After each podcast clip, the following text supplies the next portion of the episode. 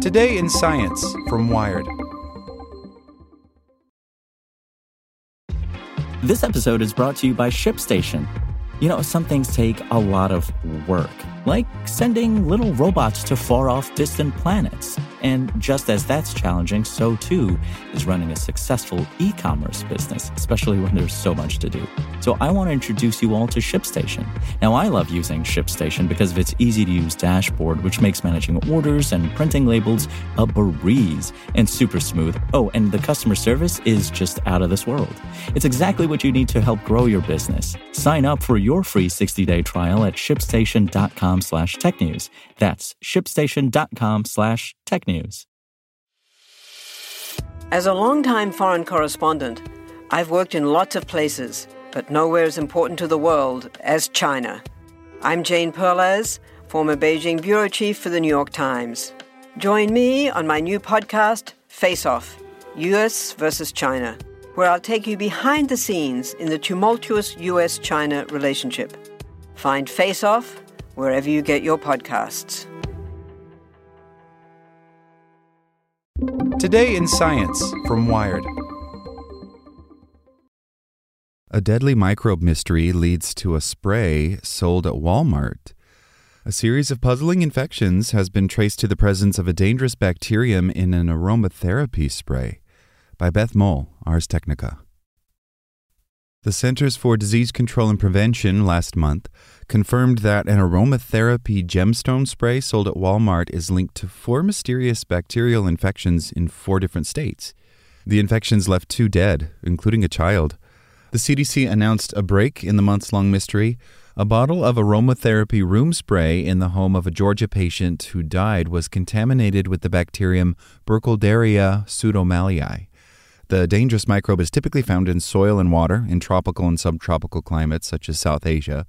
When the bacterium is consumed or inhaled or enters a skin wound, it can cause a life threatening but difficult to diagnose infection called melioidosis.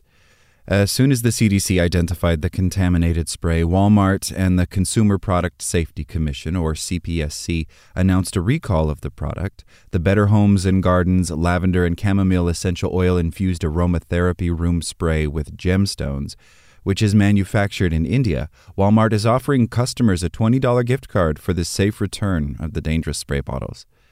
Last month, the CDC confirmed that the strain of B. pseudomallei found in the spray genetically matched the strain infecting the deceased Georgia patient and three other people. There are often a handful of melioidosis cases in the U.S. each year, but they're usually linked to recent travel to areas where the bacterium are naturally found. The four puzzling cases this year in Kansas, Minnesota, Texas, and Georgia had no links to travel, but CDC investigators quickly realized that the cases were connected somehow. The first case was identified in March in a Kansas adult and ended up being fatal. On June 30th, the CDC released a health alert after officials identified two additional melioidosis cases that were not travel related an adult in Minnesota and a four year old in Texas. Both people reportedly survived. In early August, the CDC released an update saying that a fourth case, the fatal case in Georgia, was identified in a post mortem analysis in late July. The CPSC recall notes that one of the two deaths, presumably the Georgia case, was in a child. The proverbial needle in a haystack. According to the CDC, whole genome sequencing of the bacteria conducted previously by the agency found that B. pseudomallei strains in each of the four cases closely matched each other and most closely matched strains found in Asia, particularly South Asia. CDC investigators quickly began hunting for a common source, sampling soil, water, and various products from in and around the four patients' homes. Our hearts go out to the families that have been impacted by this situation, says Inger Damon, director of CDC's Division of High Consequence Pathogens and Pathology, which manages melioidosis. Alarmed by the puzzling cluster of cases, the CDC raced to find the source before someone else fell ill. In a follow up statement, after confirming the link at the end of last month, Damon noted how difficult it was and how relieved she and her colleagues were to identify the source. When you think about the thousands of things people come in contact with around their homes, it's remarkable we were able to identify the source and confirm it in the lab, Damon said. CDC scientists and our partners found the proverbial needle in the haystack. According to the CPSC notice, Walmart is recalling about 3,900 bottles of Better Homes and Gardens essential oil infused aromatherapy room spray with gemstones, which come in six different scents. All scents are being recalled. The 5 ounce pump spray bottles were only sold at about 55 Walmart stores nationwide, and there's a link to the, what stores carried them on this article on Wired's website. And it was sold online at walmart.com from February 2021 through October 2021. They sold for about $4. The CDC says that it has contacted the spray's manufacturer in India to determine if ingredients from the contaminated products were used in any other products. CDC scientists are also doing more testing on the sprays to assess the extent of contamination and whether other scents are contaminated. The agency noted that an additional bottle of the spray tested positive for B. pseudomallei. The scents that are being recalled are all Better Homes and Gardens or BHG Gem Room sprays, and they include lavender and chamomile, lemon and mandarin, lavender, peppermint, lime and eucalyptus, sandalwood, and vanilla. If you have one of the recalled sprays, here's what the CDC recommends doing.